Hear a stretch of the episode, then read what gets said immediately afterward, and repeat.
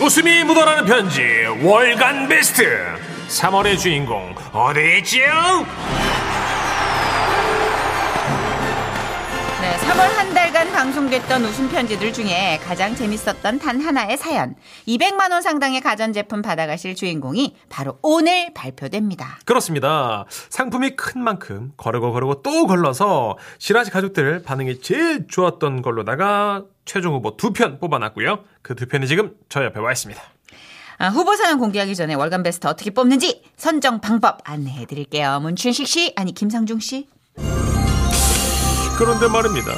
왜 저를 한 달에 한 번밖에 안 부르는지 모르겠습니다. 질려요. 아니에요. 월간 베스트 아니면서. 선정 방법. 일주일 동안 소개된 웃음 편지들 중에 가장 웃긴 사연 두 개를 뽑았습니다. 그런데 말입니다. 여기서 끝이 아닙니다.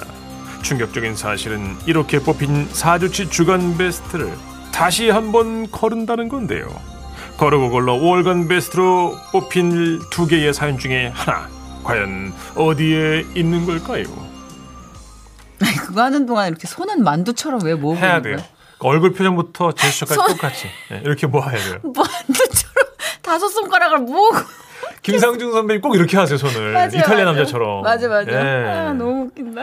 자, 월간 베스트 선정 방법 잘 들으셨죠? 이렇게 뽑힌 삼월의 베스트 사연입니다. 후보부터 소개할게요. 웃음이 묻어나는 편지 삼월 월간 베스트 첫 번째 후보 사연은요, 삼월 사일에 소개됐고요. 경기도 동두천시에서 익명으로 보내주신 사연입니다. 나의 에마 이야기. 아, 이거 뭐 야, 역대급이었어요. 친구한테 중고차를 샀는데 네. 이 클렉션 소리가 빠라바라바라밤 여기에 요란했던 그 중간에 끊기고 고장나서 난리도 아니었죠. 네, 빠라바 네, 하면은, 심지어 이게 두 번째 차잖아요. 그렇죠. 네. 근데 중고차를 구입할 때 이 많은 교훈이 되셨다 하셨어요. 이 그쵸? 사연 네네. 들으시고 자, 어떤 사연인지 들어보신 뒤에 듣기 평가 퀴즈도 준비됐습니다. 정답 맞추시면 추첨해서 간단한 선물도 드리니까 잘 들어보세요. 자, 첫 번째 월간 베스트 후보 사연 들어갑니다. 안녕하세요, 두 분. 저는 평범한 직장인인데요. 제가 대리 직급이었을 때 있었던 일입니다. 네. 제가 마침 출퇴근용 차가 필요하다는 얘기를 듣고 주변에 아는 분이 자기가 오래 아껴서 탄 차를 넘겨주겠다는 겁니다. 음흠. 오십만 원이면 부담 없는 가격이기도 해서 와. 저는 폐차 직전의 차를 넘겨받게 됐었죠. 여튼 차를 몰고 근처 킨텍스 행사장 근처에 주차를 했는데 볼일을 보고 차를 찾으러 나온 순간 제 차가 사라졌어요. 에잉? 폐차 직전의 차를 누가 훔쳐갈 거라고는 상상도 못해서 그쵸. 차문을 제대로 안 잠근 게 화근이었죠. 그 길로 경찰서에 가서 분실 신고를 했지만 몇 주가 지나도 기다리던 소식은 없었습니다. 아... 저에게 차를 판 그 지인과 또 다른 지인이랑 술자리를 가지던 중에 그 이야기를 꺼냈더니요. 저를 불쌍하게 보면서 그러더라고요. 어머나, 정말 나는 치, 이 차를 잃어버린 것보다 애초에 그런 차를 오십만 원에 샀다는 게 더 막 충격적이거든. 아, 그 정도면 싼 거 아닌가? 아, 진짜 답답한 소리 하고 있다 정말. 아니, 이 험한 세상 어떻게 살지? 아우, 난 너무 걱정되네. 아, 그래서 하는 말인데 내가 진짜 이 얘기는 안 하려고 그랬는데. 어, 뭔데? 내가 정말 아껴서 타던 차가 하나 있긴 있거든. 너 내 성격 알지? 어. 내 외장이고 내장이고 손을 싹 다 많아가지고 막 고칠 게 없는데 아, 나 이거 진짜 팔긴 너무 아까운데. 음, 업그레이드 한 거야? 야, 음. 업그레이드 정도가 아니지. 옵션이 아예 없는 차를 내가 풀 옵션으로 만들었다니까. 우와. 이 정도면은 이거 차를 하나 만들어내는 거야. 음. 아, 진짜 이거 내가 아, 정말 내가 너, 정말 너 사정 딱하고 내 친구니까 삼십에 넘길게. 어? 저는 완벽주의적인 그 친구의 성격을 알기에 두말 않고 그 차를 사겠다고 했습니다. 어, 다음 이때 날. 알아봤어. 이때 알아봤어. 차를 보고 경악을 금치 못했죠. 에? 차에 차에 날개가 달려 있었어요. 무슨 소리. 아, 심지어 본넷에는 독수리가 그려져 있었고 아우! 트렁크 위에는 마치 경주용 차량에서나 볼 수 있는 그 날개가 막 사람 키만큼 막 그 스포일러라 그래요? 그 뭐라 그래요? 그거 막 뭐, 높게 달려 있었습니다. 막 뭐지? 날개 날개. 아. 음. 차에? 네, 트렁크 쪽에 막 꼬마 자동차 붕붕인가? 아무튼 뭐 앞걸음요 또 그 날개 주변에 네온사인이 크리스마스 트리처럼 빛나고 있었던 겁니다. 와우. 나이트클럽 광고 차량도 주눅들 것 같은 그런 포스였어요. 아, 너무 예쁘지? 응? 장난 아니지? 아, 이거 튜닝하느라 차값보다 더 나왔잖아. 아, 진짜 아유. 보면 볼수록 이거 난리다 진짜. 잘 타고 이거 세차할 때 조금만 조심해. 이거 떨어지면 안 되니까. 어, 나 간다. 어.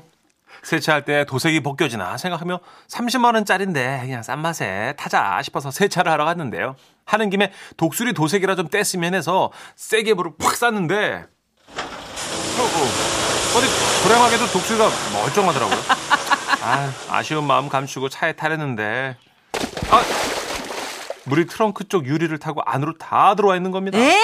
저 완전히 당한 거죠. 아우 세상에 어떡해. 아 그날 또 하필 강남의 한 호텔에서 친구 결혼식이 있어가지고 세차하러 간 건데 대충 물기를 닦고 늦기 전에 출발했습니다. 아이고야. 호텔 로비 입구에 들어서자마자 제 요란한 차는 사람들의 이목을 집중시켰는데요. 와, 저 차 앞에 독수리 봐봐. 아 진짜 너무 커. 날아올 것 같아 독수리가.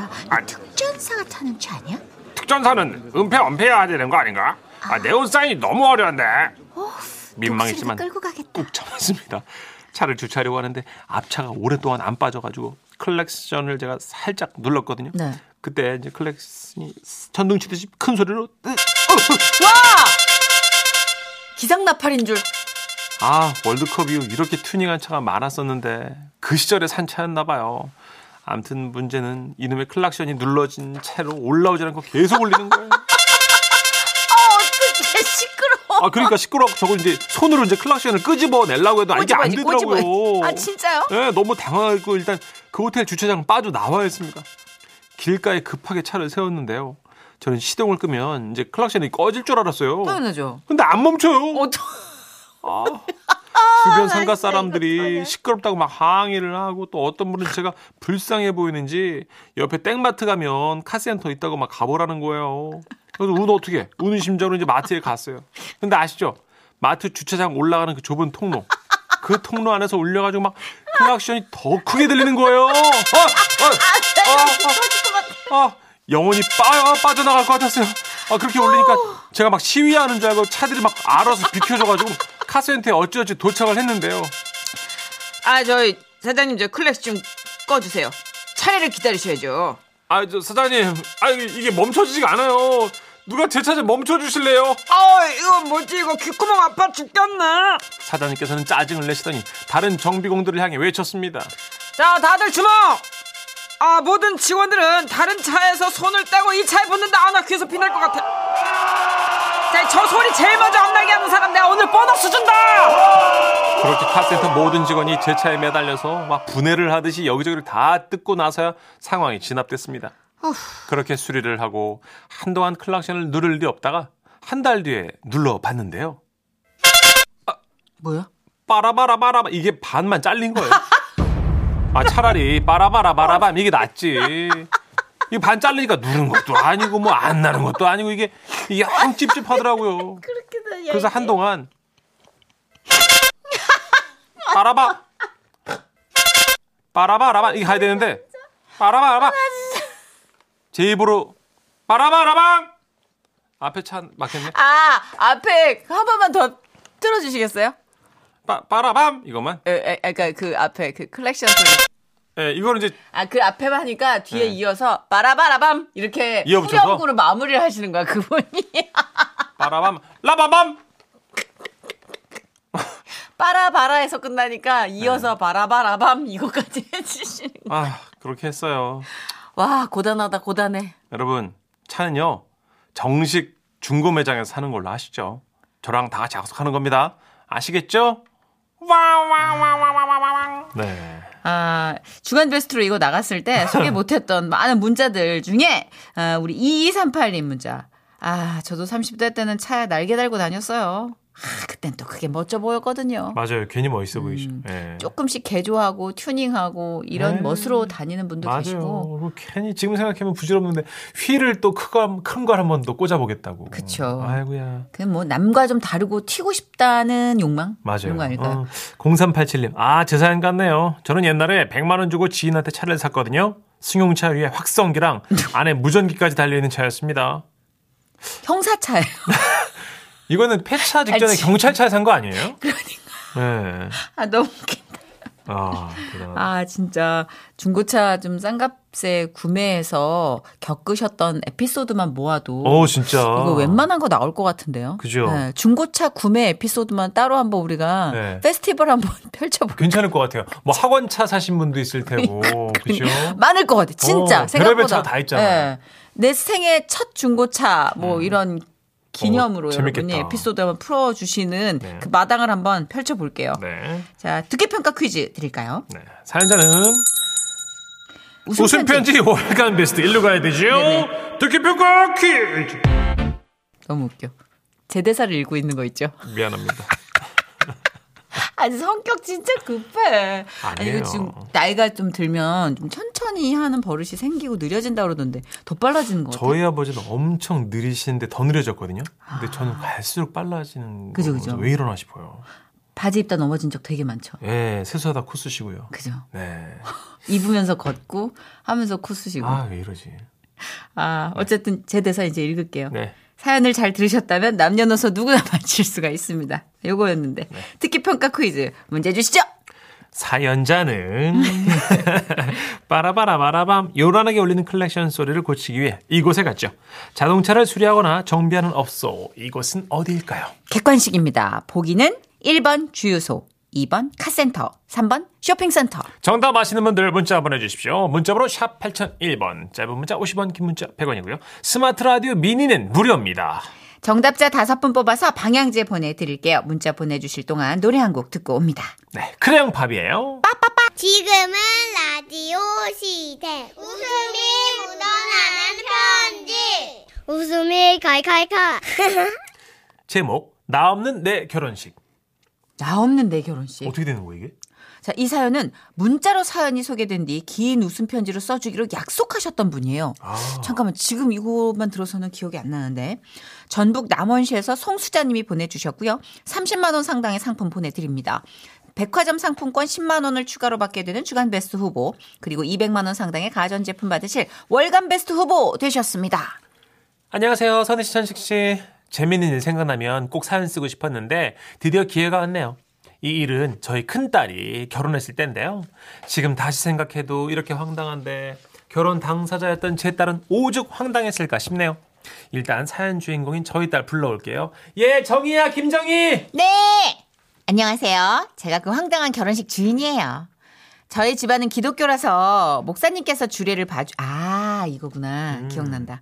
목사님께서 주례를 봐주시기로 했는데요. 네네. 처음 부탁을 드렸을 때 아주 흔쾌히 하겠다고 해주셔서 경험이 많을 줄 알았는데 당일날 그러시더라고요. 아, 저 사실 나 주례 처음 봅니다. 예, 저 에? 제가 이제 너무 긴장해서 그 어제 잠도 제대로 못 자고 너무 졸리긴 한데 예, 뭐 아우 괜찮습니다. 예, 네, 믹스 커피를 다섯 잔 마시고 왔어요. 목사님 상황이 지금 좀 걱정이 되긴 했어요. 안 괜찮아 보이는데 아이, 그래도 뭐, 그 뭐 별일 있겠어요 하는 마음에 옆에 식장 관계자들도 있었으니까 그렇죠? 그렇게 드디어 결혼식이 시작됐습니다. 저희 엄마와 시어머니께서는 화촉 점화를 하기 위해 맨 앞에서 입장 준비를 하고 있었어요. 자, 그러면 지금부터 아, 뭘 해야 되더라 이거. 아, 저 일단 양가 어머님들 화촉 점화 하시고요. 에, 에. 신랑 신부 입장하시면 됩니다. 아, 예. 아, 맞네. 아유, 어제 그렇게 연습을 하고도. 자, 아, 지금부터 그 양가 어머님의 화촉 점화가 있겠습니다. 양가 어머님들이 화촉 점화를 했고 그 다음으론 저희 신랑이 입장할 차례였는데요. 자, 그럼 아, 이, 이번에는 신랑이 입장합니다. 정말로 늠름하고 든든한 모습으로 어, 걸어오고 있네요. 남편은 사람들의 환호와 박수를 받으며 입장을 마쳤고 저는 아버지의 손을 잡고 예식장 홀 입구에서 서 있었어요. 아버지께서는 감정이 복받치셨는지 눈물을 훔치셨는데요. 아유, 그 조금 했던 게 언제 커가지고 이제 저렇게 아유 이제 아빠, 아유. 아빠 왜 울어? 아유. 아빠가 우니까 나도 눈물 자꾸 나오잖아. 아니, 나는 안 울려고 그랬는데 이제 네가 오니까 나도 울잖니. 아, 진짜. 우리 이제 입장해야 되는데. 아빠, 너 휴지. 어, 어. 코. 그렇게 저와 아버지는 출발을 하려고 마음을 다잡고 있었습니다. 그런데 그때였습니다. 자, 이제 다 같이 찬송가를 부르겠습니다. 에? 주례사 목사님의 갑작스러운 말에 눈물은 쏙 들어가고 주변을 두리번두리번 살폈어요. 사람들도 적잖이 당황해하는 것 같았지만 제가 뭐라 말할 틈도 없이 이미 찬송가 반주가 시작된 거예요. 아, 저, 저, 기어 여기 저 신부가 아직 있는데. 어? 어? 어? 야, 야, 이거 우리 일단 찬송가 끝날 때까지는 여기 있어야 되지 않겠니? 아, 그, 그, 그런가? 어. 아빠 그럼 일단 찬송 같이 따라 부르고 가면 숭배하세 영광의 주 하나. 어, 자, 불러 불러 불러. 자기야, 자기야. 어, 어, 그, 괜찮아? 마음, 어, 괜찮아 괜찮아. 아, 나는 어? 꽃 같. 괜찮아 괜찮아. 근데 좀만 기다려. 어, 갈게 갈게. 언제 와? 몰라 안 불러.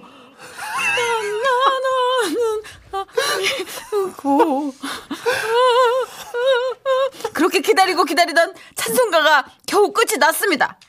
찬송가 이 절이 시작된 거예요. 어? 미쳐버리겠네 진짜. 아니 딸 그러지 말고 이 절까지만 부르시지 않을까 목사님께서. 어, 저걸 다 부르긴 설마. 그렇겠지 사절까지. 그래 그래 일단 저 엄숙하게 하면 따라 부르자. 기어나는 꽃 같아 까만큼 사라지고 은행 걱정 거치니 영원토록 찬. 그렇게 찬송가 이 절이 끝났고 저희 아버지의 손을 잡고 입장 준비를 했습니다. 목사님이 마이크를 잡더니 말씀하신 거예요. 네, 예, 아, 이번에는 그러니까 이제 모두 기도를 시작하겠습니다. 응? 아니, 오늘 사랑을 위해 지난 세월 동안 두 사람을 아니, 각자의 가정에서 태어나게 하시고 아니, 저기, 아빠.